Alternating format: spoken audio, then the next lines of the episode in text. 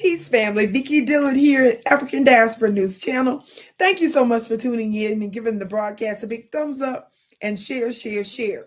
Now, family, as you all know, we have been covering how the United States of America, by and through the Biden administration, has been warning Uganda and, of course, other African countries, other African nations, that they're going to face uh, U.S. sanctions if uh, they don't repeal or reconsider what they consider to be LGBTQ anti gay laws, right?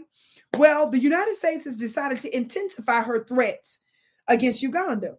Uh, on Monday, uh, Pres- uh, President Biden called for the quote, immediate repeal of Uganda's severe new anti gay law and warned that he may impose sanctions and other penalties in response.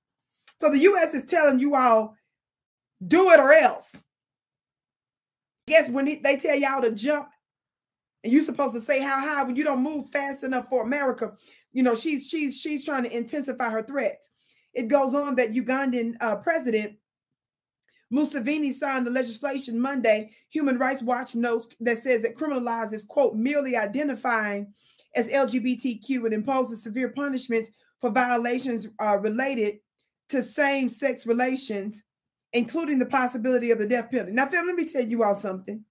You all know, like I know, that the United States, one of our trading partners is Saudi Arabia, Saudi Arabia and Qatar.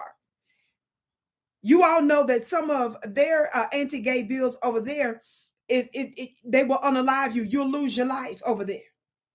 But the United States is still trading with them, and they don't have this intense threats against them, and to be honest, against Russia on these types of things either. But they got all this smoke for our black family on the continent. Now, see, this is another reason why the United States of America, other countries like BRICS and others in the AU are threatening to stop doing so much business with the US dollar. This is the reason why other countries are coming together because they know that one of the ways that you try to punish them is through uh, financial sanctions, economic sanctions. Trust and believe we here in the United States, an overwhelming number of foundational Black Americans uh, stand with you all on this, beloved. And we suggest to the United States of America, to the Biden Harris administration, that y'all stand down somewhere. My name is Vicki Dillard. Thank you so much for tuning in to the broadcast today. I can't wait to see you again. Be sure to join my spiritual school, my highly uh, recommended spiritual school at clubvicki.com. We're talking about how we can ship shape the world. The link is below. I can't wait to see you there.